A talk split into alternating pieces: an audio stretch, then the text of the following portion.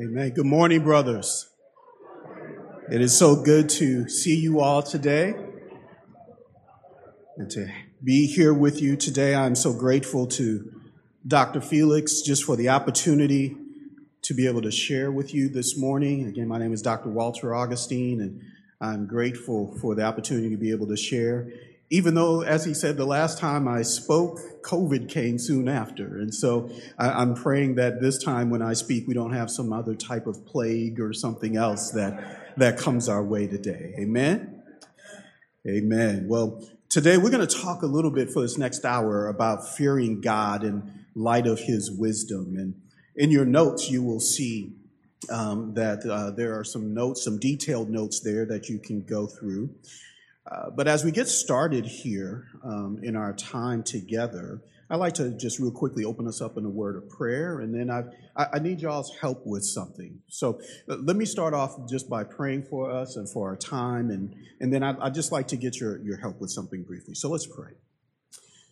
So Father, we just come before you today just thankful and grateful for the opportunity to come together as men, as brothers in the Lord. Learning more about what it means to fear God.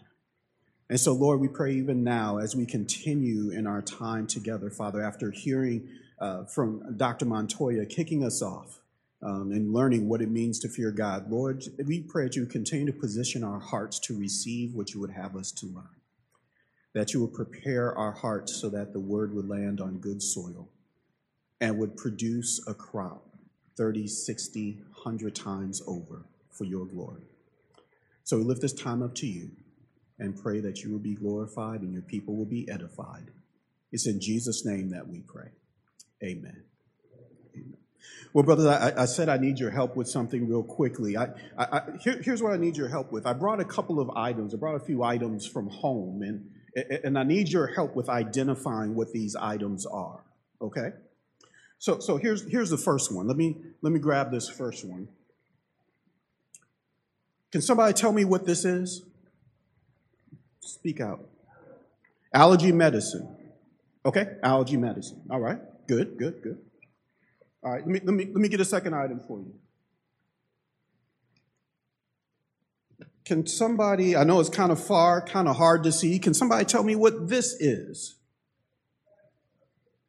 What's that? See? Heater instructions. Heater instructions. Okay, all right, good. Let me get one more item for you. Just one quick second. I found this lying around. Can somebody tell me what this is?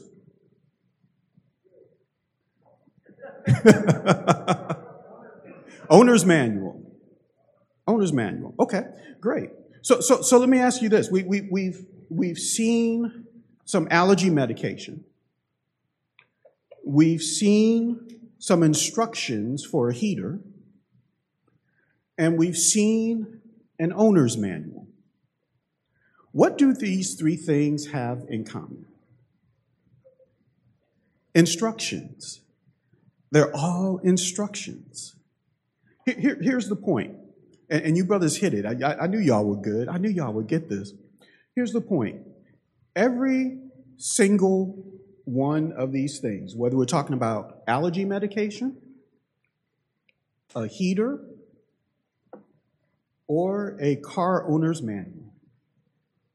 Every one of those three things is meant to enhance our lives. Allergy medication is supposed to help us when we have sinus allergies. The heaters are supposed to warm us up when we get cold. And a car is supposed to help us with transportation and our families with transportation back and forth to the different places we need to go. But let me ask you this question. Have you ever known somebody who went ahead and they saw the allergy medication and they said, you know what? I'm not going to read what's on the side. I'm not going to read what's on the back. I'm just going to go ahead and take what I feel like taking. Or do you know anybody who has ever gotten a heater and said, you know what? I'm not going to read the instructions. I'm not going to read the guides. But instead, I'm just going to go ahead and use it the way I want for as long as I want. Or somebody maybe who got a car and said, you know, I don't know what all these blinking lights are on my dashboard. I don't know what's going on with the car. I don't know what's happening with the car, but I'm not going to worry about the owner's manual. I'm just going to go ahead and do with it what I want. Point being this, there are things in our lives that are meant to enhance our lives. But if we don't follow the instructions, that which is meant to enhance our lives can bring destruction to our lives. You take too much medication without looking at the instruction, and you can end up causing damage to your body and to your health. That which was meant to help you ends up harming you. You go ahead and you use the heater in the wrong way or in the wrong place or for too long, and what happens? A fire can break out and you burn down your entire residence.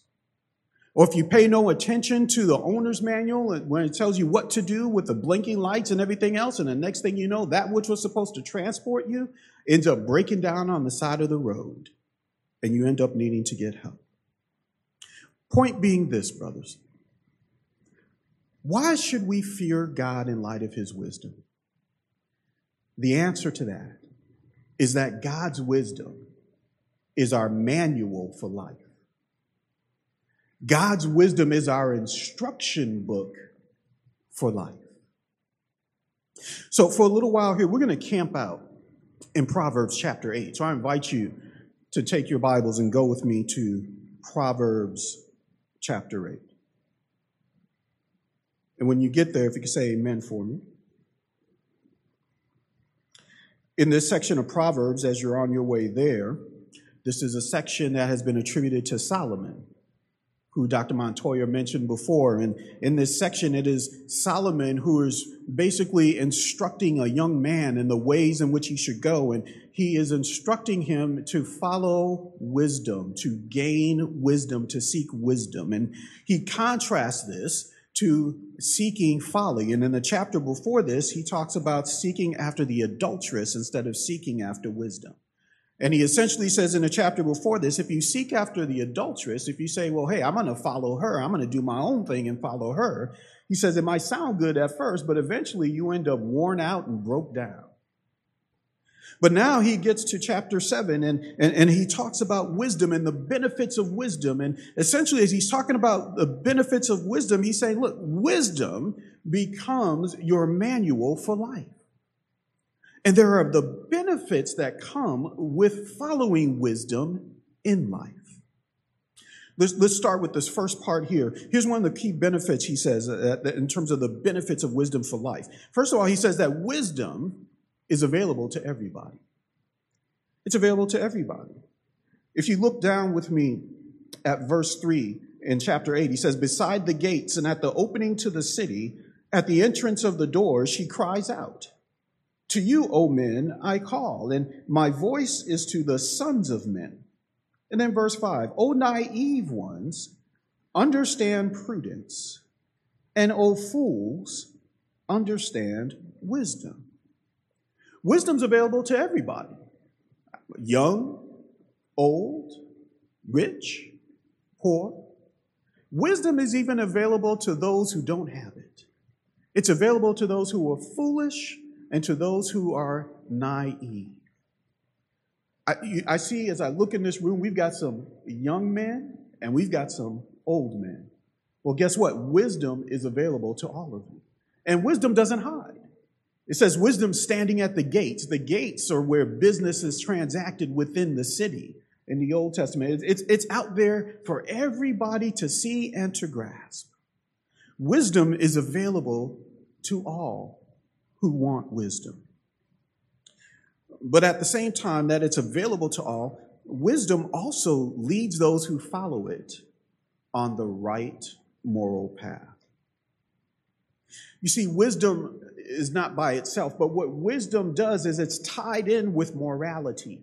Wisdom specifically is tied in with righteousness. Wisdom leads us to do that which is right.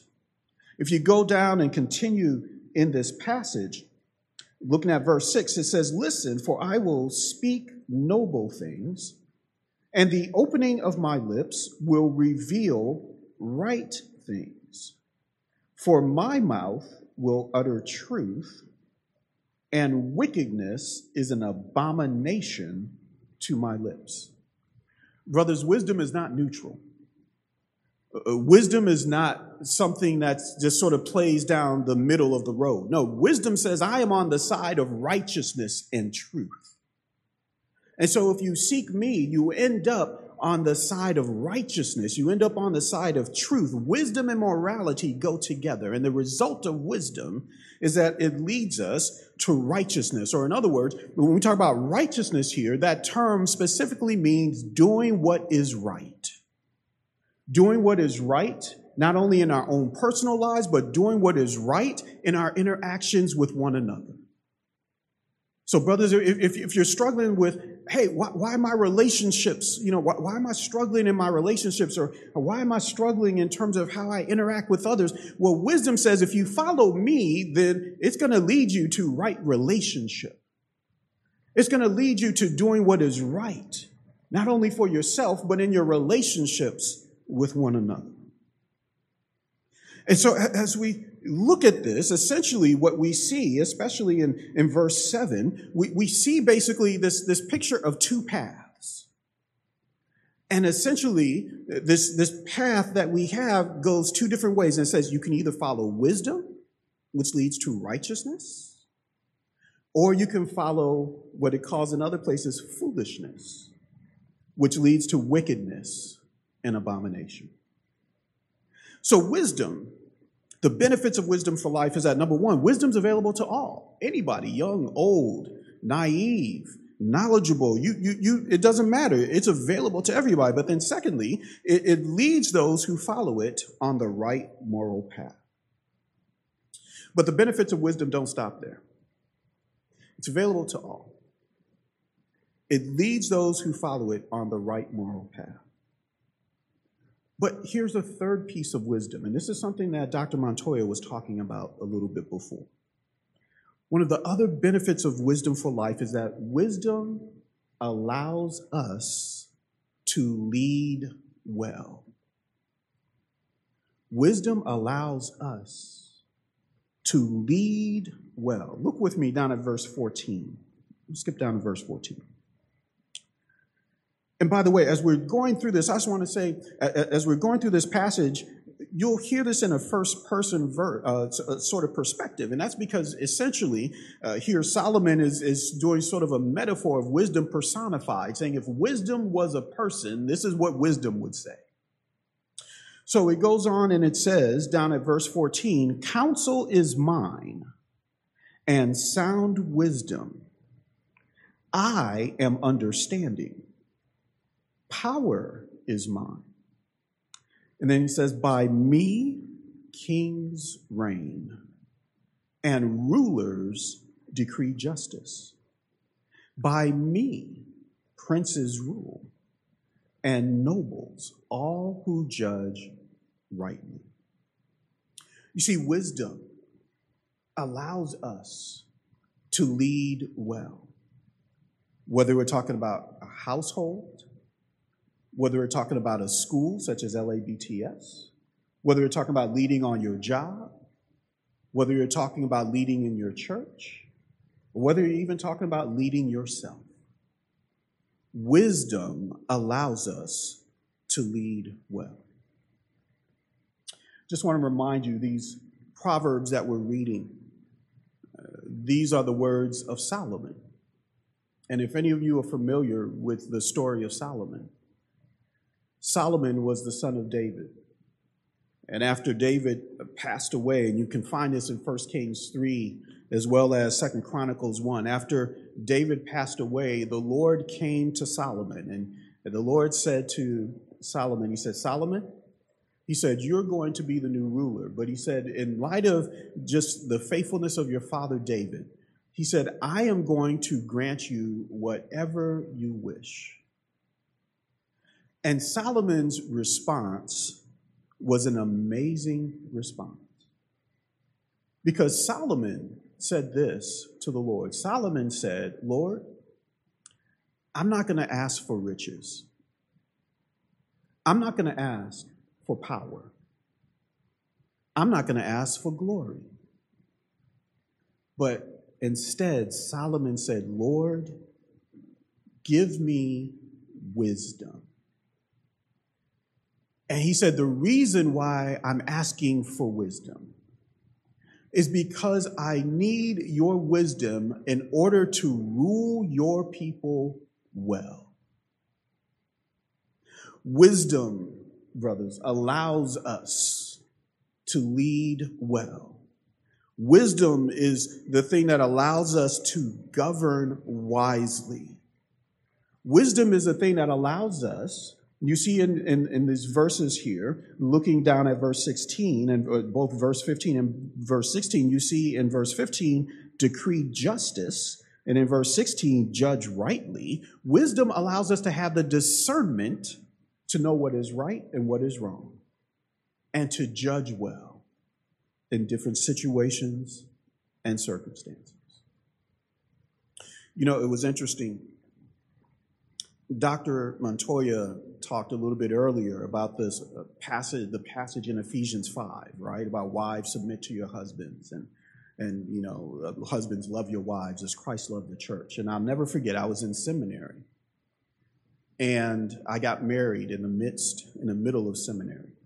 And I got to tell you, I don't know about you brothers, but I married way over my head and way over my station, right? My wife, I mean, in addition to being beautiful, she's brilliant, okay? She has her own doctorate as well. And so we are Dr. and Dr. Augustine. And when I asked her what her dissertation topic was on, after about the second word, I lost track of what it was that she was talking about. I had no idea what she was talking about. But I bring this up because we got married in the middle of seminary. And I still remember one of the brothers coming to me and saying to me, he asked me this question. He said, how did you get her to submit to you? Because she's out of your league. She's so much smarter than you. She's so much better. How did you get her to submit to you? And I remember I went back and I mentioned it to her, and she started laughing. And she said, look, she said, it's simple. She said, because of the way that you treat me and you interact with me, and you lead me and you guide me, she said, it's my pleasure to submit to you. I'm happy to submit to you.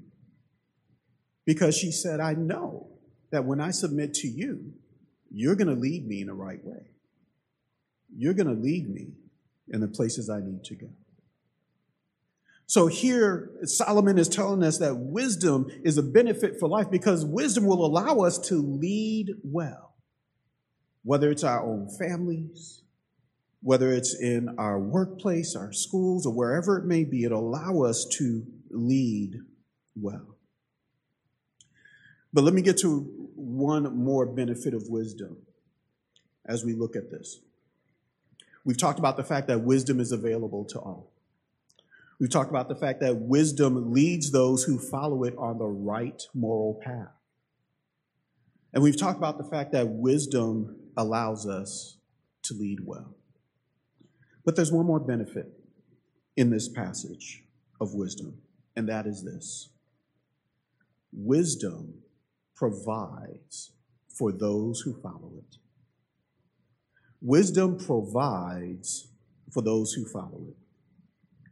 Take a look with me down at verse 18. Once again, this is wisdom speaking, wisdom personified. And wisdom says, riches and honor are with me, enduring wealth and righteousness. And then it goes on and says, my fruit is better than gold, even pure gold, and my yield better than choicest silver. I walk in the way of righteousness, and in the midst of the paths of justice, to endow those who love me with wealth, that I may fill their treasuries. A couple of things for us to note here. Number one, wisdom provides for those who follow it. Wisdom says, for those who love me, I endow them with wealth. I endow them with riches. And this is not just any wealth. This is not just lottery wealth. This is not just one-time wealth. It says wealth that endures. If you follow wisdom, if you follow the Lord's wisdom and fear the Lord's wisdom, he says, look, I will provide. I will provide for you. But here's another thing that's interesting, though, because as it talks about wisdom providing, wisdom ties in provision with morality. Provision with character. Wisdom says in verse 18, riches and honor, right? Wealth and righteousness. The two go hand in hand. When we follow wisdom, wisdom provides for us, but it provides not just wealth, but also honor. Let me ask you this, brothers. What good is wealth when your name is no good? What good is wealth when your reputation is shot and doesn't mean anything? I know our society values wealth above everything else, but here we see that wisdom is saying when you follow me and when you fear the Lord and you fear the Lord in light of his wisdom and follow wisdom, he says, look, not only will I give you your provision, what you need, but he said, I'll also give you a good name. I'll also make sure that you have honor. And not only that, he said, not only will you have a good name, but he said you'll also have righteousness. Let me put it to you a different way, brothers. What good is wealth if you got it the wrong way? What good is wealth if you got it in an illegal or underhanded way? What good is wealth when you have to look over your shoulder, wondering if you can hold on to it, or wondering if because of the ways in which you got it, somebody's going to be coming after you to get your wealth? Wisdom says, if you follow me, then you will have not only wealth, but righteousness and honor, good reputation, right actions. And let me ask one third question to you, brothers, about this point. Remember I said this thing of righteousness is right actions and right relationships. I asked you the question, what good is wealth if your reputation is gone? I asked you the question, what good is wealth if you have to look over your shoulder because of how you got it? Now, here's the third question. What good is wealth if you don't use it the right way? What good is wealth if you gain it, but you don't use it in the way that God wants you to use it? Investing it in his kingdom, investing it in helping others, investing it in your church, investing it in the places that God has given us to invest his goods. Keep in mind, these aren't our goods. These are God's goods.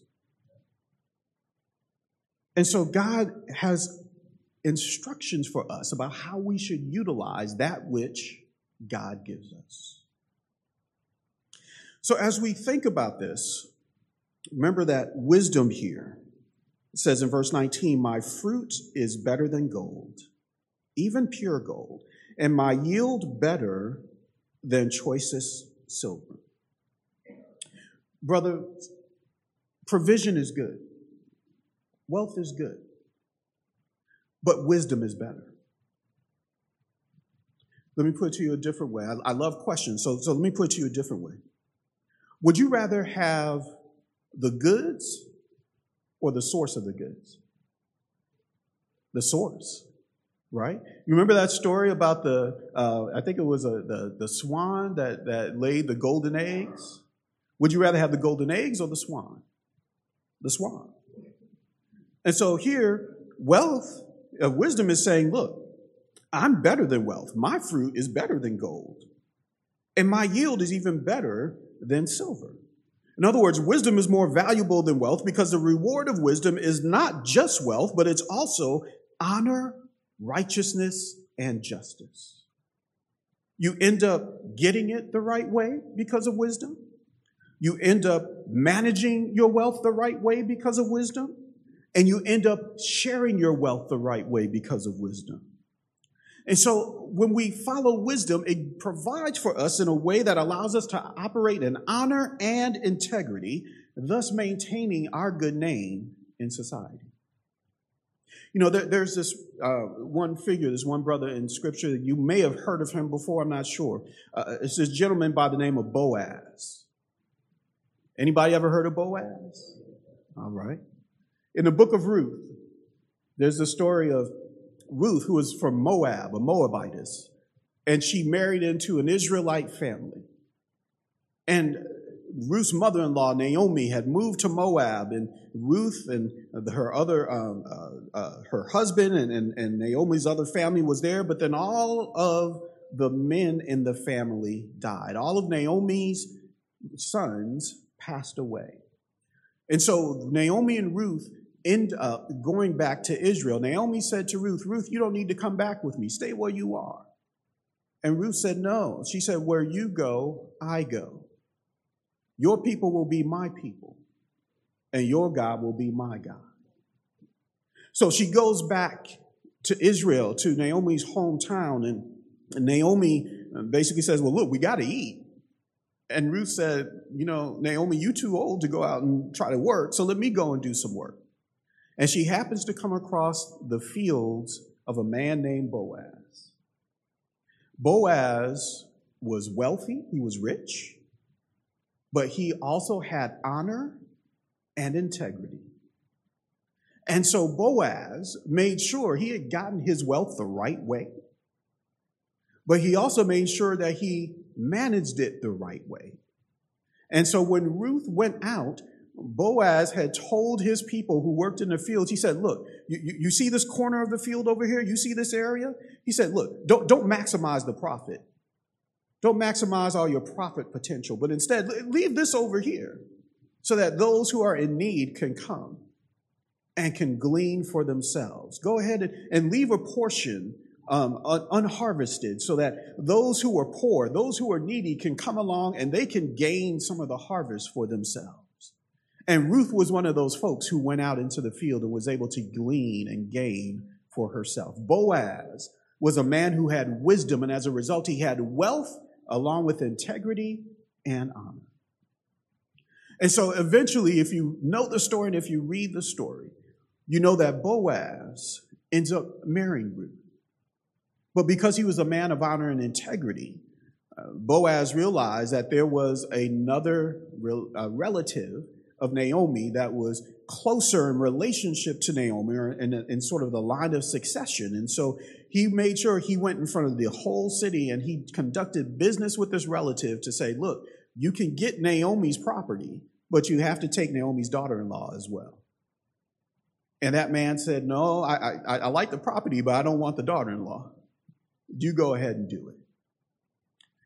Well, Ruth and Boaz end up getting married. And a few generations later, a child is born, and his name is David.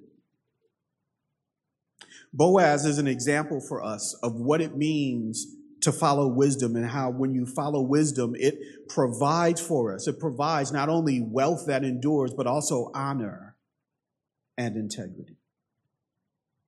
So these are some of the benefits of wisdom for life, for following wisdom's playbook, following wisdom's manual for life. Wisdom's available to all of us. Wisdom leads us on the right moral path. Wisdom allows us to lead well, to lead in a way, by the way, that has an impact greater than ourselves. And wisdom provides for those of us who follow it.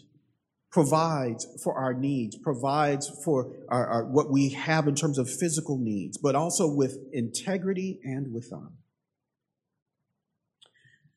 But brothers, I want to stop here for a second, because all this stuff sounds good. All this stuff is nice, but I have to raise a question that is, I think, a real question for us in life. And that is this. Let's say you follow wisdom's playbook. Let's say that you use God's wisdom as your manual for life. Let's say you do everything that you're supposed to do, and calamity still comes on you. Let's say that you operate in integrity and in honor. Let's say that you try to pursue justice, that you try to live under righteousness, and yet you still have major problems and issues that come up in your life. Does this mean that we shouldn't follow wisdom? Does this mean that God's wisdom should not be feared? You know, this was the description of what I'm giving you now may be true of some of your lives at different points in your lives. And it was definitely true of another gentleman in the Old Testament. This gentleman's name was Job. Some of y'all may have heard of him. Job was a man who operated out of wisdom. When you read the book of Job, it talks about Job's righteousness and how Job, he lived according to God's word. He feared the Lord, and he feared the Lord in light of his wisdom, and he lived in light of God's wisdom. Job, as a matter of fact, he was somebody who operated out of honor, out of integrity. He was wealthy, but he managed it well. He even would go and would offer up sacrificial offerings and prayers for sins, not only of himself, but also of his family, not only for the sins that he knew he had done, but for those that he and his family may have done that they didn't even realize they had done, saying, perhaps myself or one of my children may have done something wrong against God, and so we need to offer up an offering. Job was somebody who followed wisdom's playbook, and yet still calamity came upon his family. His wealth, gone. His children, gone. His health, gone. And so the question that we need to wrestle with, even as we're looking at the benefits of wisdom for life, is even if we follow wisdom's playbook, the fact that calamity can still come upon us, even though we do this, does that mean we should not follow God and fear God and God's wisdom? Well, I have some good news for y'all. And it comes in the rest of this passage. God's wisdom is not only beneficial for life, but God's wisdom is important for our lives. And there are two main reasons. First, God's wisdom existed before life. Should we follow wisdom? Well, God's wisdom existed before life. Look with me down in the same passage at verse 22. Wisdom is still speaking, and wisdom says, "The Lord possessed me at the beginning of his way, before his works of old. From everlasting I was established. From the beginning, from the earliest times of the earth." And then look at verse 24. "When there were no depths, I was brought forth. And when there were no springs abounding with water, before the mountains were settled and before the hills, I was brought forth. When he had not yet made the earth and the fields, nor the first dust of the world." See, God's wisdom is important because God's wisdom pre-exists life. Before the world was created, before God created the heavens and the earth, God's wisdom already existed. God had already brought forth wisdom, it says, even from the earliest times. Now, you might say to yourself, why is that important? Why is it important that God's wisdom existed before life? Well, I'm glad y'all asked that question. Y'all asked some good questions in this room. So we're going to talk about that here because that sets us up for this next section. You see, God's wisdom existed before life, but here's the next piece, which is important. Not only did God's wisdom exist before life, but God used wisdom to create life. God used wisdom to create life. Look at verse 27. When he established the heavens, I was there. When he inscribed a circle on the face of the deep, and when he made firm the skies above, and when the springs of the deep became fixed, he said, when he set for the sea its boundary so that the water would not transgress his command, and when he marked out the foundations of the earth, then I was beside him. You see, God not only had wisdom before life, but God used wisdom to create life. What you're seeing here is a little bit more of an unfolding of Genesis 1. Because if you go back to Genesis chapter 1, starting at verse 1, it tells us, in the beginning, God created the heavens and the earth. And the earth was formless and void, and darkness was over the surface of the deep, and the Spirit of God was moving over the surface of the waters. And then God said, let there be light. And there was light. You see, in that time, in the beginning, wisdom was already there, and God used God's wisdom to create the heavens and the earth. In other words, God used God's wisdom to create life. To create life. Now, it's interesting because some scholars look at this passage and they say, well, you know, we don't know if Solomon here is truly saying that God used wisdom to create life, or if basically Solomon is saying that wisdom was there when life was created. Well, I want to go ahead and take away any doubt about whether or not God used wisdom to create life. Go back with me to Proverbs chapter 3. Proverbs chapter 3. And this is still Solomon speaking. In Proverbs chapter 3 at verse 19. Solomon says this. He says, the Lord, by wisdom, founded the earth, and by understanding, he established the heavens. And then verse 20, by his knowledge, the deeps were broken up, and the skies drip with dew. So without a doubt, Solomon says, God used wisdom to create life. Wisdom existed before life, and God used wisdom to create life. Now, at this point, y'all might be saying to yourself, well, that's all nice and good. You know, that's a nice thing to know in terms of Scripture and the Bible, a nice academic thing. But what does that have to do with our lives in terms of when we're going through calamity and when we're going through hard times and when things are coming on us, even though we're trying to do the right thing? Well, again, I'm glad y'all asked, because y'all asked some really good questions. This is where it gets really good. Because you see, God not only used wisdom to create life, but God's wisdom demonstrates God's sovereignty over life. God's wisdom demonstrates God's reign and God's rule over life. Why is this so important? Well, jump back with me to Proverbs 8. And I want you to jump down to verse 29.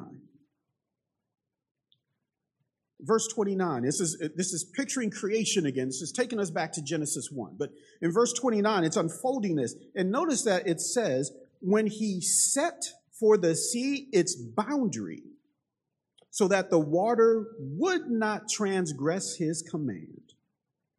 And when he marked out the foundations of the earth, then I was beside him as a master workman. Do y'all see that? God didn't just create life, but because of God's sovereignty, because God is God, because God rules and God reigns, God said to life, no further. God created the waters and the springs in the sea, and then he said to the sea, you stop here. And it stopped. God said to the mountains, you stop here, and it stopped. Point being this, God uses his wisdom as the manual and the playbook for showing his sovereignty over life. God puts boundaries on life. Why is that important? Let's take a quick look at Job. If you go with me to the book of Job, chapter 38. Job, chapter 38, looking at verse 4. And again, we talked about how Job, how even though he had followed wisdom's playbook, calamity still came upon him, and he lost everything. And if you remember, Job had these friends. And these friends came along and they said to Job, you know, Job, the reason this happened to you is because you lack wisdom. Because you didn't follow wisdom's playbook. Because you went ahead and you did your own thing. And so somehow you sinned against God. And that's why this happened to you. And Job continued to maintain that, no, I followed wisdom's playbook. I made sure I did what God told me to do. And yet this still came upon me. So now as we get to Job chapter 38, God now responds to Job directly. And so God says to Job, starting at verse 1, then the Lord answered Job out of the whirlwind and said, who is this that darkens counsel by words without knowledge? Now, he says to Job, gird up your loins. In other words, pull on your big boy pants. He says, gird up your loins like a man, and I will instruct you, and you instruct me. And then look at the first question he asked. He says in verse 4, where were you when I laid the foundation of the earth? Tell me if you have understanding. Who set its measurements, since you know? Or who stretched the line on it? Or what were its bases sunk? Or who laid its cornerstone when the morning stars sang together and all the sons of God shouted for joy? Now look at verse 8. This goes directly to Proverbs 8. Or who enclosed the sea with doors? This far, no further. When bursting forth, it went out from the womb. And when I made a cloud its garment and thick darkness its swaddling band, and I placed boundaries on it and set a bolt and doors, and I said, thus far you shall come, but no farther. And here shall your proud waves stop. Brothers, God's wisdom demonstrates God's sovereignty, God's reign and rule over our lives. Now, here's why this is important. This is important because no matter what we go through, no matter what we encounter, we can know in our own lives that God is still sovereign. God is still in control. And God is still saying this far and no further. You see, the thing that Job didn't know, we have the benefit of knowing this from Job's story because we read it. But what Job didn't know is that there were some conversations going on behind the scenes. Because you see, Satan had come to God and said to God, essentially, look, I see your servant Job there, because God's like, have you seen my servant Job? He follows my playbook. He's a man of righteousness. And Satan says, well, remove your covering from him. And let's see how righteous he is then. In other words, Job was being tested. But God said this, okay, I'm going to remove this and I'm going to remove that. But he says, look, Satan, this far and no further. Let me give you another example. In the book of Luke, we see towards the end of the book of Luke, before Jesus goes to the cross, Jesus is meeting with his disciples and he's telling them about the fact that he's going to be betrayed and handed over to the Pharisees and the Sadducees and the Romans, and he's going to be crucified. And then all of a sudden, Peter says, Lord, no, not you. This can't happen. And then Jesus tells him, he says, look, what's going to happen is all of you, he said, the shepherd's going to be struck and the sheep are going to be scattered. And Peter says, no, Lord, we'll follow you everywhere, even unto death. And then Jesus turns to Peter and he says, Peter? Well, he doesn't call him Peter. Forgive me, y'all.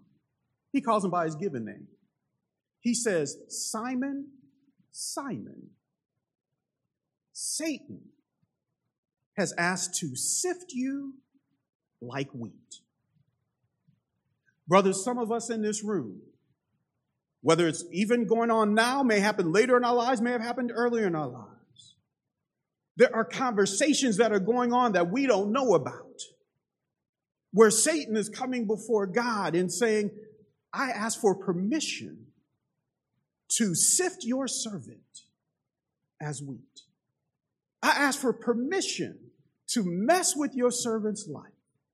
I ask for permission for you to remove your covering so that these calamities can happen in these situations. But praise God that he's still on the throne. Because Jesus said, Simon, Simon, Satan has asked to sift you like wheat. But he said, but I have prayed for you, Simon, so that when you turn around, you can come back and strengthen your brothers. In other words, Jesus said, Simon, Satan wants to tear you up, even though you have been following me. But guess what? Because I am the Son of God, I've interceded for you to say this far and no further. Simon, I'm not going to lose you. No matter what you go through, I've got you. Because I am God.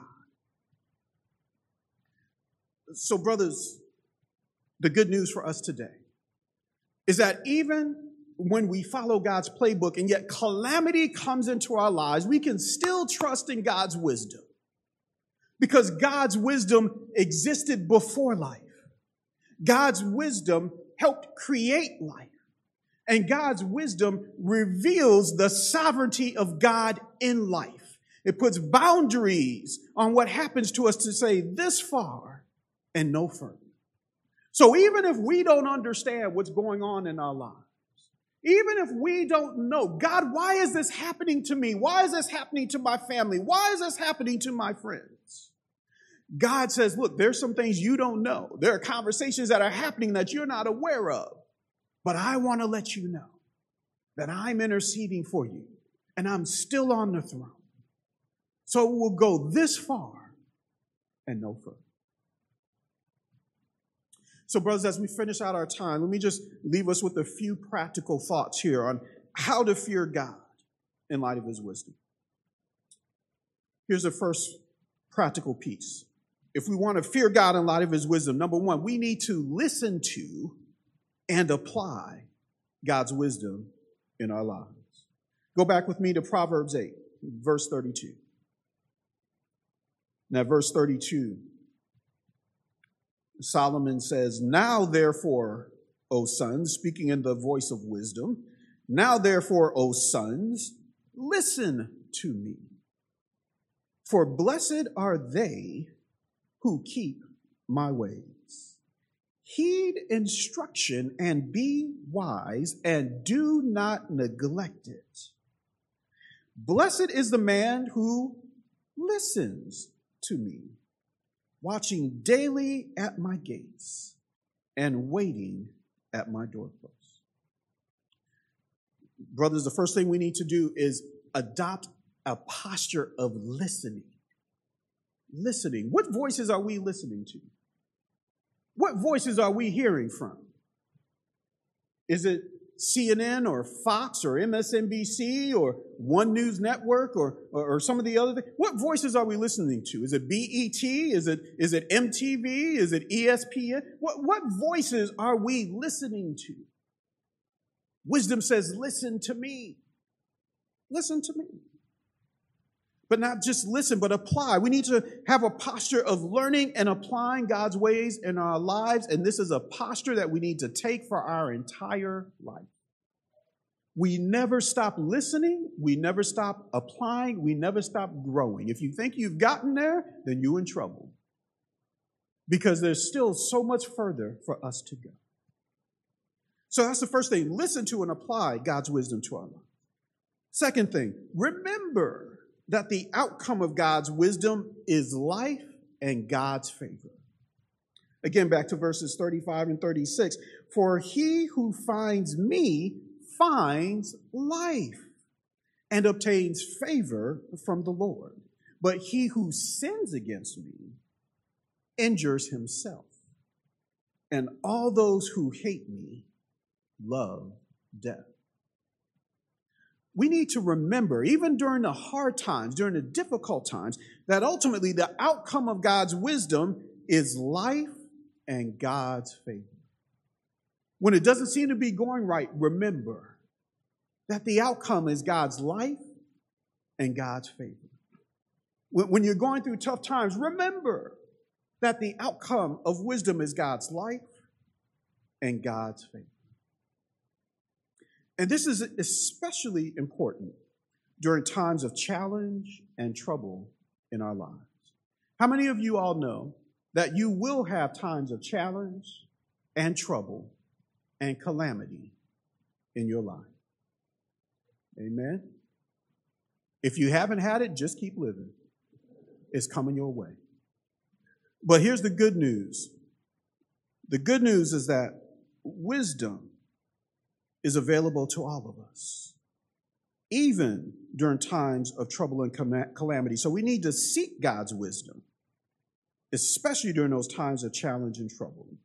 In the book of James in the New Testament, in chapter 1, James says this. He says, "Consider it all joy, my brethren, when you encounter various trials, knowing that the testing of your faith produces endurance, and that endurance have its perfect result, so that you may be complete, perfect and complete, lacking in nothing."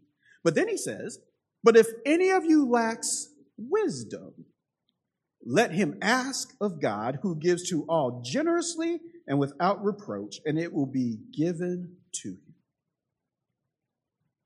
When you're going through tough times, not only remember that the outcome is God's wisdom, but also seek God's wisdom. God, what's going on? God will reveal to you that which you need to know in those times of trouble, in those times of testing, in those times of calamity, so you can say, "Oh, okay, now I see what God is doing in my life." But ask and do not doubt. And then a final thought. Not only should we listen to and apply God's wisdom, not only should we remember that the outcome of God's wisdom is life and God's favor, not only should we seek God's wisdom in faith, especially during our times of challenge and trouble. Well, here's the last thing, and I alluded to this earlier. We need to continue to get to know the God of wisdom. I'm going to cheat here just a little bit, and Dr. Montoya talked about this earlier. Proverbs 9:10 says, "The fear of the Lord is the beginning of wisdom, and the knowledge of the Holy One is understanding." Brothers, when you see that word there, beginning of wisdom, beginning doesn't mean that it's just the first thing and then you move on from it. But essentially what it's saying is the fear of the Lord is the foundation of wisdom. The fear of the Lord is something that you maintain throughout your life. The fear of the Lord is where wisdom begins, where wisdom continues to be built upon, and it's going to be there at the end. And so it is important for us to be able to fear the Lord. And notice that fear and knowledge here are paired together.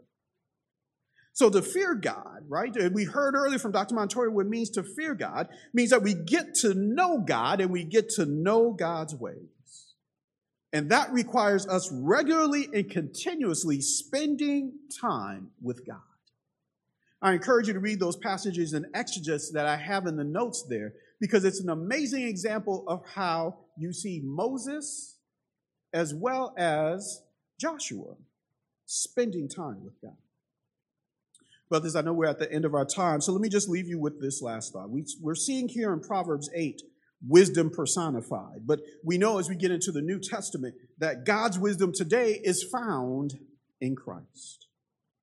In Colossians 2, it lets us know that it is in Christ that all the wisdom of God resides. And so when we think about wisdom, we need to think about Christ, because it says that in him are hidden all the treasures of wisdom and knowledge. So therefore, if we think about this, God's wisdom is found in Christ. And why did Christ come? Well, Christ said in John 10:10, the enemy, the thief, came to steal, kill, and destroy. But he said, "I came that you might have life Wisdom is found in Christ, and wisdom is life. Wisdom is our guide to life. So Christ becomes our guide to having an abundant life. So therefore, to continuously get to know the God of wisdom is to continuously get to know and become like Christ. Brothers, at the end of the day, we should fear the Lord for his wisdom, because his wisdom is our guide to life. And his wisdom is found in his Son, Jesus Christ. Amen. Father, thank you so much for these brothers and just for this time that we've had together this morning. We just pray that you would help us to take your word and allow it to ruminate in our hearts, Father, and to allow us to put it into practice in our lives so that, Lord, we can gain the wisdom that you offer to us freely and abundantly, and we can experience the life that you've called us to live. We thank you and praise you and give you glory. It's in Jesus' name that we pray. Amen. Thank you, brothers.